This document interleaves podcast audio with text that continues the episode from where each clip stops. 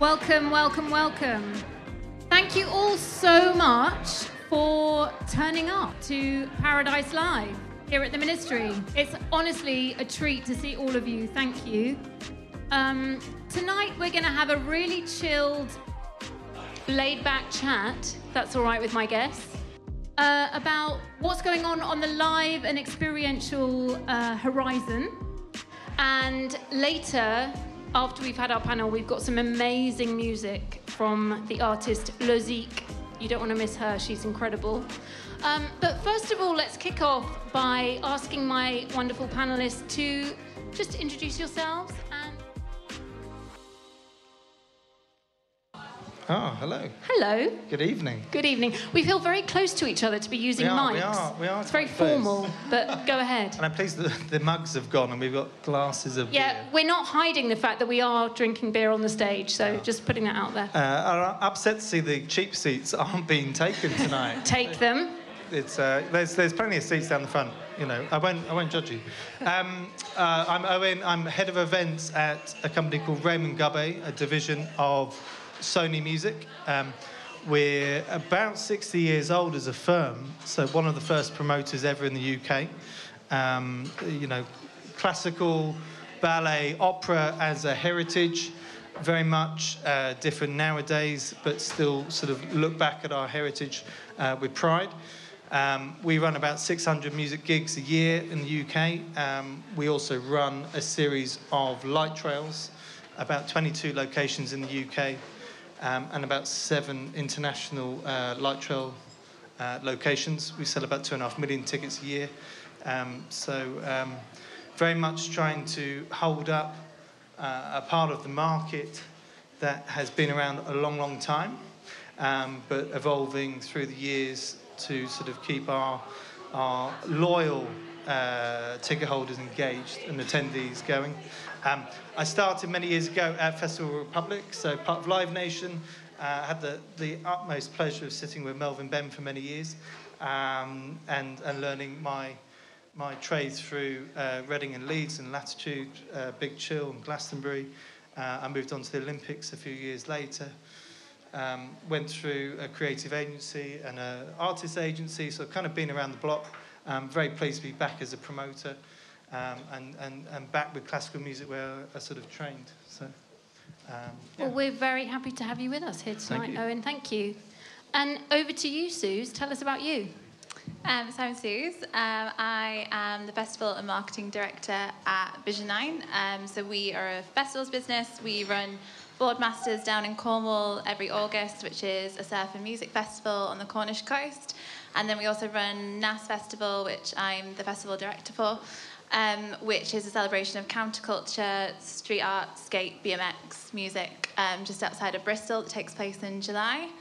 Um, so I started out in marketing in events about fifteen years ago, I want to say, starting on T in the Park and working for D F Concerts up in Glasgow, who are one of the big concert promoters in the U K. Um, then had a stint at The Telegraph, uh, which was a bit of a different experience, um, and then came to Vision Nine because um, I'd heard about them through snow sports um, for quite a few years, so went over there, and I've moved from marketing into festival director role.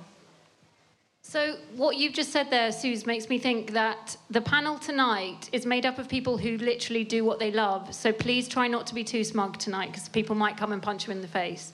Um, but it's lovely to have you here, Suze, and I can't wait to hear your input on the panel. Nick, over to you, our very own Paradise. Hello. Um, hi, I'm Nick. I am creative director at Paradise. Thank you, everybody, for coming. My wonderful agency have put this entire event together, and thank you guys for joining us on the panel. Um, I'm here to listen to you guys as much as anything, to be honest. Um, my experience is in uh, advertising and marketing.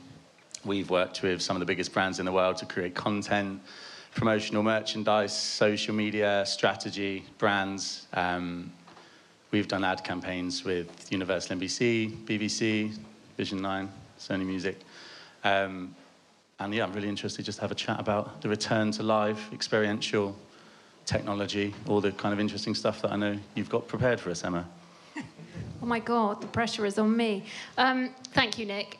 Uh, yeah, I really wanted to just have a chance this evening to celebrate the return to live, because lots of people in this room will be punters at live events and experiential events, festivals, gigs, whatever you love, whatever you go to. And the last couple of years have been really, really difficult and really tough. And the unpredictability of what's happened has been really tough for us in the industry, and also for, for music and events lovers, because nobody really knew where they stood.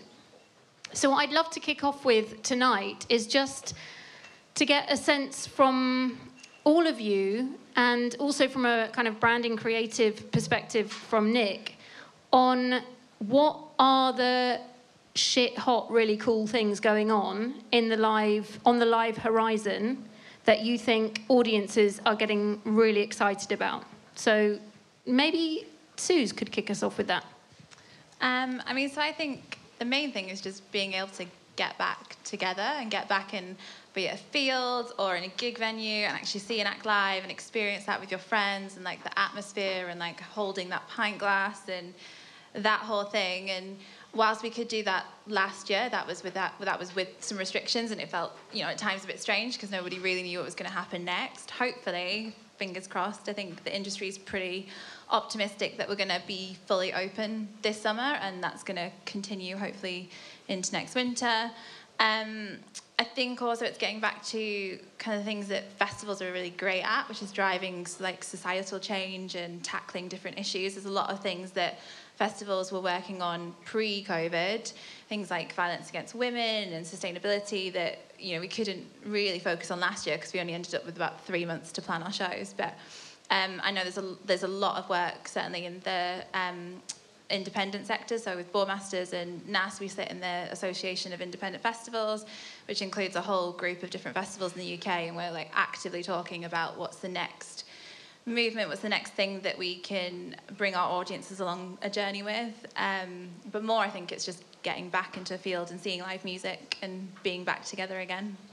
Yeah, but you actually make a really good point there, because some of those issues that we've all been brought together in solidarity on, that is a genuine solidarity. And the feeling of being at a festival, being at a live event, is genuinely being part of an authentic community. And that's that's a really important human experience of getting back out there and being in the live field, right? Yeah, I think so. I mean, I think that's why, you know, traditionally a lot of festivals are a first experience away from mum and dad for a lot of teenagers. Like I went to Leeds Fest when I was sixteen, I went to T in the Park. That was the kind of thing that we really wanted to do. And we see that on Boardmasters and N A S. A lot of our audience, it's their first or maybe second show. Um, they may not yet have gone away on like a trip to Iron Apple or wherever they go now. I'm a bit older than them. Um, so yeah, it's all about community, and especially um, on certain festivals, they really nurture that community. Um, on our shows, we're very much into the action sports world, whether that's surfing, skate, B M X, um, street art, and you can see between the different audiences, like there's a there's a different vibe on site between the two the two shows. And the kids know each other, they make friends for life, they maybe meet future partners. I think, you know, we're making core memories for that group of people that come to festivals, be it young teenagers or kind of, you know, older adults into their twenties and thirties and beyond. When you say older adults into their twenties, well, that terrifies me a little bit. You know, I work on quite a lot of young shows, and I'm very aware that I am definitely not in the demographic that we're targeting anymore, but... So relieved you said that, because I was feeling incredibly old in that second. Well saved, it's sort of a uh, post-exam fucking blowout. That's Reading and basically, and that. yeah, yeah, yeah, that's basically it. I, I feel terrified for my now nineteen-year-old niece, which makes me feel even older when I think of her going to festivals. But it's such an important part of becoming who you're going to become. Um, so, Owen, how about what you're excited about on the on the horizon over, like, let's say the next eighteen months or so? Yeah, well, I think uh, we don't appeal to the teenagers as much. We're, we're an older audience, an older demo. But firstly, it was very humbling, um, the the tickets we retained during the COVID period was was phenomenal. You know, we had sold out shows for six nights at the Albert Hall. We still had ninety-five percent of them at the end of it. You know, that's a huge uh, mark of respect from them to support a show, a community, a, a genre they loved. Um, so we, we owed it to them after all of that, to keep going hard. Christmas was difficult. We pushed through that, um, and we kept we kept them entertained. And I think entertaining the people is sort of totally at the core of what we do.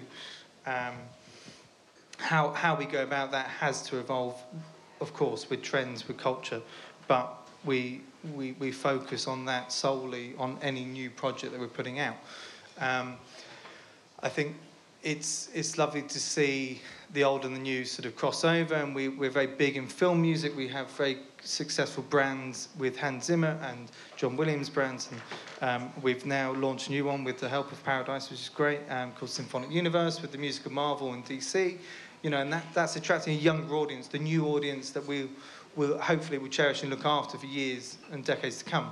Who, who, you know, whose parents will take them, or the grandparents will take them. Um, there's a distinct lack of uh, support in, in classical traditional music in schools uh, and through the ages at the moment. Um, we feel as the sort of the, the largest U K promoter in that field that we have a responsibility to deliver that um, and uh, and work with the orchestras, with the venues, with the people to actually sort of keep that very much at the forefront of people's music sort of repertoire in their own space and, and culturally. Um, so um, the new shows we're focusing on have more production, have more entertainment value, have more uh, modern attributes, modern sort of uh, swings on it. They have contemporary hosts instead of just the old conductor talking about it. You know, there's things, there's traits that have come through for years that are not entertaining anymore. We're aware of that, we're changing that, we're going with the times, and hopefully the new shows that we're putting out this year will kind of really elevate that. So. Absolutely. I think a lot of what you do is actually timeless. And even on the light show side as well, that just appeals to such a broad audience. Um, so, Nick, is it an exciting time as a creative, as a creative agency, the agency for entertaining brands, yeah. uh, to be part of that whole process of um, bringing... Sorry, I was just thinking back to sound check and he's some had, of the questions that were directed at Nick then. We won't, we will not go back there. Not go there. I promise you.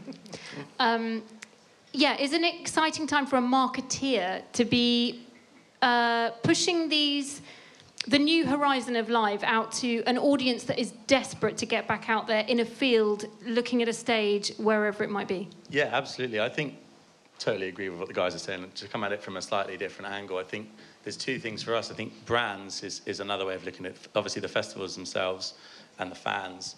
Um, we look at it very much from a brand perspective as well. The festivals that haven't been running uh, and the events that haven't been running have also massively affected a serious amount of brand partnerships. So all those, whether they're new brands to the market with a new product, whether they're, or whether they're huge brands that were looking into new tech and new technology and new experiences for audiences, it's not just the live lineups that people are missing out on, it's all those brand touch points, and that's something we've noticed, like, without talking about COVID too much more, because it's bloody boring. Um, it, we did notice that brands missed out on all of that stuff, and that's what I'm really excited about nowadays, and as it's coming back around, um, seeing how brands and festivals are working together to create new experiences for fans. Um, I know we're going to talk about this a bit later when it comes to creative and tech and stuff like that, but I'm really excited to see what comes um, when you're standing in a field, not just from a musical perspective, but from some of the awesome partnerships that are going to come out there from a brand perspective too. Yeah, absolutely. And that, that touches on what both Suze and Owen were saying. I think yeah. um, what you were saying, Owen, there about the kind of having to bring a three-dimensional experiential element into the experience for the audience and not just, here's some music. And it, very much the same in the events that you, that you run, Suze. There's so much to think about. The, the expectation is, is so much higher now, you know, than, than five or ten years ago, you know. Um, Some festivals can still get away with it because they've got that calibre of artists on the stage that it doesn't matter what they play or how they play it, the one hundred thousand people in front of them go fucking nuts, which is great, and it's great for those artists and it's great for those people. The other artists or the other shows up and coming need to add that, that yeah. value in. They need to have that perception of, of more entertainment value than they used to get. Well, um, like what Suze was saying, and probably more so for an audience like at Boardmasters versus something like the annual classical, is that for, for kids as well, it's like, it's, the bands are great and you, you get a wicked set of headliners and, the, and that's what's selling tickets initially. But for, the, for guys, and still for me as well, it's not just that headliner bit, it's the meeting points, it's all of the bars that you want to go and hang out with, it's picking up your vape, it's, there's all those kind of touch points that make a, a festival or a live event experience that is, isn't just who the headliner is that day. I mean, Glastonbury's a really good example. Like, I've, there's four of my friends in this room, they're all going to Glastonbury. And uh, it's as much of a lifestyle, you know, people coming together experience as it is for, for who the headliners are, to be fair. And I think that's something worth noting. Yeah, going back to community, I guess. Yeah, yeah. I think that's what makes festival brands unique, in that ultimately there's usually a fairly small pool of artists that are actually touring each summer. And lots of us will have the same artists on different festival bills, but it's actually the, the brand and the experience that you cultivate behind that that actually makes the festival. So be that that, you know, for, in our example, we're on the Cornish coast, you can go down to Newquay, you can watch a world-famous surf competition during the day, you can come back up to Watergate, you can see some bands, there's an amazing sunset. Um, the whole vibe is very different to how, you know, watching Kings of Leon, who are our headliners this year, might be a, a different event, and that's part of the unique thing of live, right, is that you can create this entire world and atmosphere that's temporary and it lasts for a few days, and it's very difficult to replicate elsewhere. There was, you know, back in the day, working on festivals, there was this kind of, uh, this approach I had that, you know, I used to turn out one of the first on site, and it just used to be this huge, massive field, and, you know, not particularly good looking in some cases, and, you know, cows full of it or whatever. And, you know, over six weeks, you build this absolute palace of dreams for kids, you know, that come and go mad. And uh, I think that, that magical moment when they walk in the arena and go, wow, this is like, this is my home for the next three days and I'm going to see a hundred bands and whatever, you know, that, that, that still is, is, is very much apparent, I think, you know. It's yeah. still relevant now. And it's really important, I guess, for us not to forget what the audience is looking for. So what are your audiences looking for? I mean, we've already talked a little bit about elevating beyond just the, the music or just whatever element somebody might be coming to a festival or a, a gig or whatever it might be. But yeah, what from from what you hear from your audiences, Suze, what, what, are, what are people coming to N A S and Boardies looking for? Um, I mean, that's the question we ask eternally. In, I'm sure, sorry. In, uh, uh, Vision Nine. Um, no, but I think it kind of, you know, it, it changes with each year to a point, but really I think it's a mix of who's on the lineup, um, whether it's got that sort of, I hate the term FOMO, but that sort of FOMO amongst their friends and their contemporaries and their peers, you know, whether it's the right, the right show for them to go to. And then what are the extra bits and pieces on top of that? So, you know, what's the experience going to be like? What's outside of lineup? What can you go and do? Like, what, in our case, who are the who are the skaters? Who are the B M Xers? What does the action sports schedule look like? What have we got going on in V I P? Um, that kind of whole package. But I think ultimately with festivals, it comes down to your brand and it comes down to your lineup. And that's what will sell your tickets to your target audience. Before I go on to um, Owen on that question, uh, Suze just touched on brand there, Nick. So how important is getting the brand right in terms of telling the audience that what they want, which, my God, is the eternal question, as Suze just said, is what they're going to get when they come to this, this event, which they might think of as an event, but we in the creative world would think of as a brand? Okay. That's quite a hard question. That wasn't on the list. Um, I'll give you forty-five minutes. Go. Where's your PowerPoint? Yeah, exactly. Yeah, is there a screen up somewhere? There is a there is a um, deck, Luke, isn't there? The no, I think that's I think that's a good question. I think um, from a if I answer it from a brand and a creative perspective, I think it's a. There's specifics. Obviously, you can't lie to an audience about what's going to be there without stating the obvious. But I think people buy into festivals, certainly myself, for the atmosphere, and you create a lot of that through the branding. Uh, N A S is a good example. We're working with um, Vision Nine on the, on the team at the moment about, and, and I think the first thing you almost kind of do is, if they haven't done it internally, or at least collaborative, uh, collaboratively, you talk about like a mood board, like what does it, what are the bits and what's the theme and the style that make up this brand?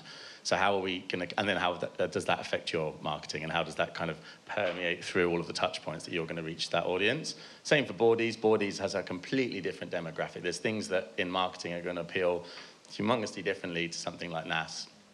Um, as per the sound check jokes, I've, I've just got back from Tomorrowland Festival, and that's a prime example. Nobody oh, cares, Nick. Away, Nobody cares. Go, Move go on. Away, go away. Second holiday from this a, year. Just bloody up. But the fourth holiday this week, was it? Sorry. The but the the brand just it spoke to me. It was there was and and when I went there, everybody that was there was in, in the same kind of space. It was it was focusing on tech. It was focusing on immersive experiences. It was focusing on uh, the indulgence of N F Ts. There was kind of uh, then obviously the musical lineup complemented that, which makes it super easy to market. When you're running that, that helps inform what channels you're going to market on. It helps inform what kind of sizzle reels you're going to go for. It helps you inform your paid media spend, because it just makes all of those touch points. I think the festivals that fall down are the ones that either try and please too many people or don't really have a fresh brand identity. And I think those are the ones that, well, they're brands that we'd like to speak to, because I think that finding the, finding the blue water, finding that clear proposition is what sells. Even, even down to um, classical. Like, you know what it's, you know what it is, you know, that, and your branding makes complete and that sense. You know exactly why you're going there. The audience, the way it's targeted, makes complete sense. It sells out. So I think it's, I, I think I'd probably start creatively from what package are you going to put in front of that audience, and how do you communicate that creatively? Did so I do all right with that? Yeah, you did. Actually, you passed. That's really annoying. Yes. We don't want to hear about your holidays, though. Shut up. Oh, shut Thank up. you. My bad. Um, Suze, I, I see you drawing the mic. Working. Yeah, yeah, um, go.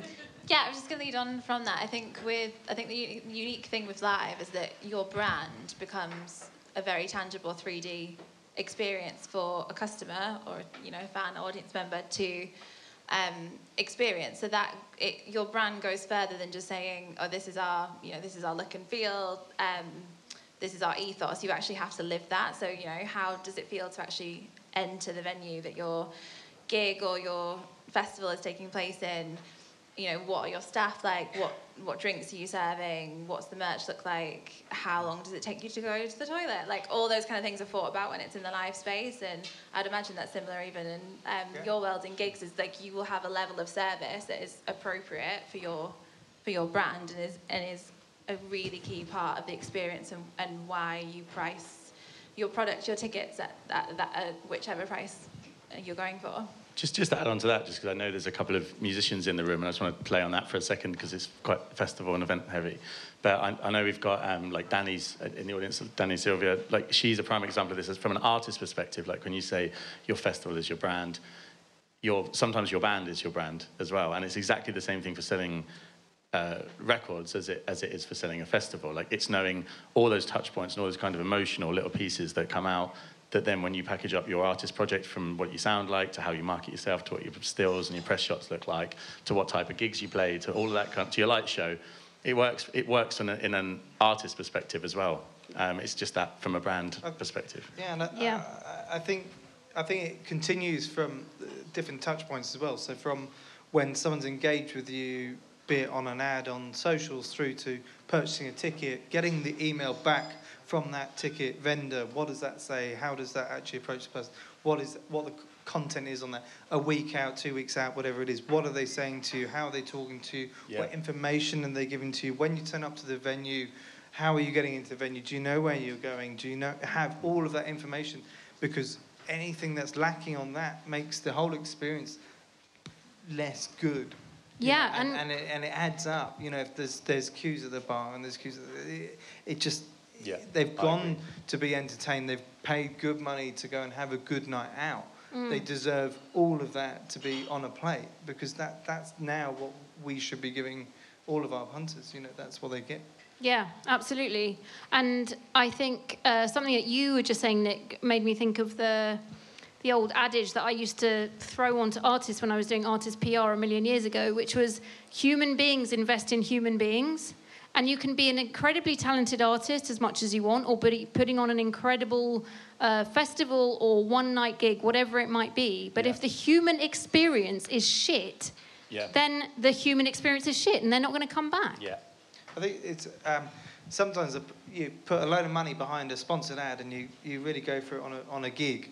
Actually, the one that resonates more is after the gig, the artist posts a genuine photo from stage saying thank you to all the people that paid to come out that night. That's the one that gets the engagement. That's the one that yeah. gets all the comments, tags all their mates in. That's the one that means the most. Yeah. And actually, that, that, that says a lot yeah, about what we do. And actually, it's about them and the show and the entertainment. Yeah. Not about Also, I, I think it's like, I, I think just to clarify from a design perspective as well, like, I think sometimes it's also not about the quality. I've seen that happen a lot of times. It, it has to be really, like, and I think we were talking about this earlier, it can be really, well, we need polished stuff. So, like, because it's a big festival, or because I've got this massive act, then what I need is a really polished piece of content. I needed to go out twenty minutes after the act's been on. We did something last year where it was, it was all about that. And I remember looking at this schedule going, this is going to fucking flop, because there's so much stuff. Just because you've got these big names, you've got big budgets, it feels like it has to do all of these things. And I think what you're saying is sometimes you can just watch a D J set and this piece of U G C is put up on that channel, and it could just be a camera phone behind the D J playing the main stage. Just something that captures the vibe that fits with the brand of that festival. And I think it does have to match that. So you get a super high-end premium festival, you don't see them putting out crap. You should look at some of the Glastonbury just sticks out there, just because it feels real, and that's what they're all about. It's real, it's people. They just, they don't want some highly polished, like, crazy piece of, like, social media content that doesn't really make any sense, doesn't feel like them. Right. Um, so they went from actually, like, what, what's a brand or an event or an artist or a festival going to put out? That's always something to kind of look at from a creative perspective too. Suze, I think you were hovering Sorry. over the mic. Sorry, Suze. Say, well, yeah, you also, you can't hide away from it. Like, all of your audience have cam like iPhones, so they're going to be posting the content anyway on TikTok or Instagram or whatever. So I think, like, as brand owners, you have to relinquish that control, and you have to also just be aware that your brand, if it's not on point, is going to go live across different social media, and equally, if it is on point, it's also going to go live. So your channels should be interacting with your customers in the same the same way. That's not to say we never put out anything polished. We do, and quite a lot of it. Um, we work with Paradise on, but and it is quite polished. Yeah, it's quite polished. Oh, oh, it's all right. It's okay. Thanks, um, but you know, there's, there's there's moments in the campaign when we choose to do that versus when we choose to to show things from our audience, or like things that we've taken ourselves, just enjoying the festival. I mean, that's one of the great things of working on these shows, is that you also get time to, to go and enjoy it yourself. That's yeah. what we should do, Ems. That's what we should do. If anyone has, if anyone's starting an event or a festival, everyone's got an idea of something that's coming, what we should do is start it up. We'll get two separate marketeers with all the free time that we all have.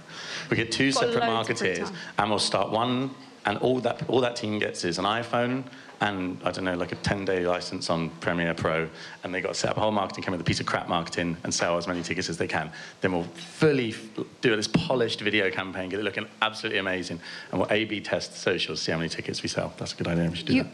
You might be talking yourself out of a few campaigns there, Nick, because what happens if yeah. the human campaign outperforms the wanky creative campaign that the agency puts together? Shooting yourself in the foot, maybe. Honesty is the best policy. Okay. Yeah. Let's so, see. Or, seriously, though, I, I really agree that, and I hate to be wanky, but authenticity is so important in the, in the brand messaging, in the D N A of the brand, because it's about personality, not just of the brand, but the people that come and support the shows that you put on. Yeah. So now I am going to get wanky just for a second. This is the marketing, just one bit of jargon that I want to throw out on the stage this evening. And I promise then everyone can go home. No, you can't. There's an amazing artist today. Um, love marks, right? This is the concept that there's an irrational support of a brand. So people will literally cross the road and put their lives at risk to go to one brand instead of the one that's closer to them because they absolutely bloody love it. So what is it like, from an event organiser's point of view, to become a love mark of an event? Suze, I'm looking at you, because you look slightly excited by that. um, I mean, I think it's just such a quite a big responsibility as yes. event organisers, and it's one of the things, it's one of like the pinch me moments when you speak to people and they, you know, they tell you that, um, their older brothers and sisters maybe went to your festival a few years ago and they've just been waiting to be able to get their chance. Or, you know, we have people that um, sell tickets from us as ticket reps, and there's one girl who's been doing it for ten years. Um, she rules the WhatsApp group that, that we have for our street reps, and she just, you know, just loves loves the festival, kind of lives and breathes our brand ethos, and I just think it's incredible how bought into it she is. Um, I think one thing we saw through COVID, which was, you know, great when we were all having quite like a hard time behind the scenes, was just how loved the shows were, and we were blown away by the support. You know, young people keeping hold of tickets that cost, you know, festival tickets aren't cheap, it's a couple of hundred quid, and they were keeping hold of them um, with the hope that we would be able to run, you know, later that summer, and then the hope that we'd be able to run the following year. And, and I think that for anything for us is is an amazing feedback on our brand, but also just kind of affirms what we do and, and you know why we do it, and it makes us very conscious of who we're running our events for. The maybe it's more so than you get in other areas where you know you're doing product marketing or you're building products. Like in our in our case, the, the fans are a much a part of um, our company and our and our brands as us, and they very much have ownership of it because we wouldn't exist without them. Owen, over to you. Oh, being a love mark. Being Go on. A love mark. Actually, well, I'll have to go back a few years because it's the the demand in my in my sort of current role is slightly different. You know, we do big numbers in in different styles, but actually back at Festival Republic when we used to launch Reading and Leeds, it's going back quite a few years now. Um, in Leeds at the Cockpit, a great independent venue which sadly shut down. Um, we used to have Zane Lowe and Hugh Stevens and the Radio One team sort of up there. We used to launch it at like nine o'clock, ten o'clock at night. It used to go live on Radio one. We used to get on the last train home from Leeds back to London. By the time we got back to London, the whole thing was sold out. And, and we were there as a whole team on this train, like celebrating and being really polite, I'm sure. And uh, so if you were on that train, I'm really sorry uh, on uh, Owen's yeah. behalf. Yeah, it was bloody and, awful. Yeah. um, yeah, and it was, you know... Uh, it was powerful to be sort of part of that, you know. And then people like Vision Nine and other people sort of got into the market and made it a bit tricky.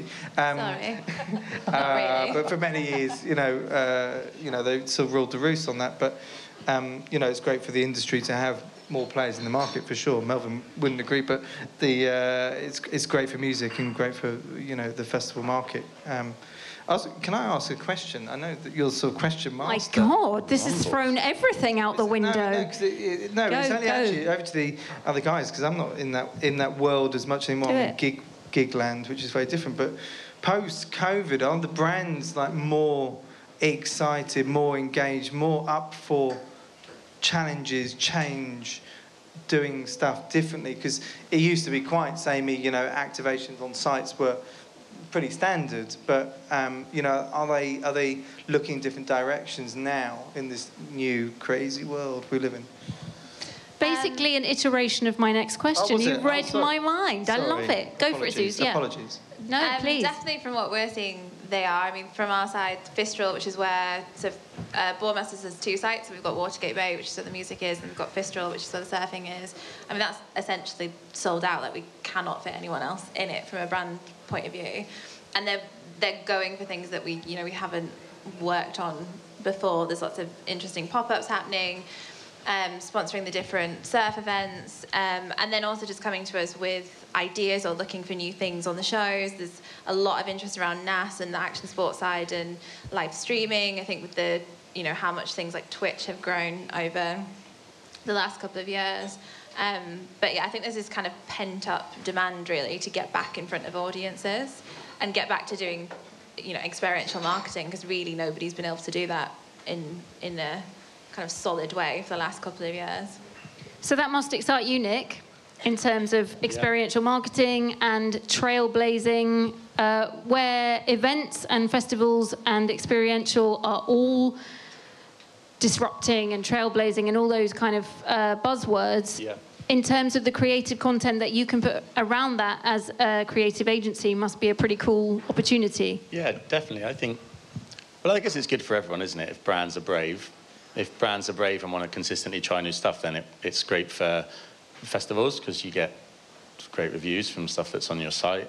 It's great for fans because they get to experience these things and immerse themselves in what brands are trying and attempting. And yeah, for uh, agencies, production companies, create, creative people to be able to try and bring those experiences to life. Yeah, it's wicked. Um, I'm I'm amazed at how, like we've got a few, we've we've got a set of clients already that are doing amazing things and pushing those boundaries creatively already.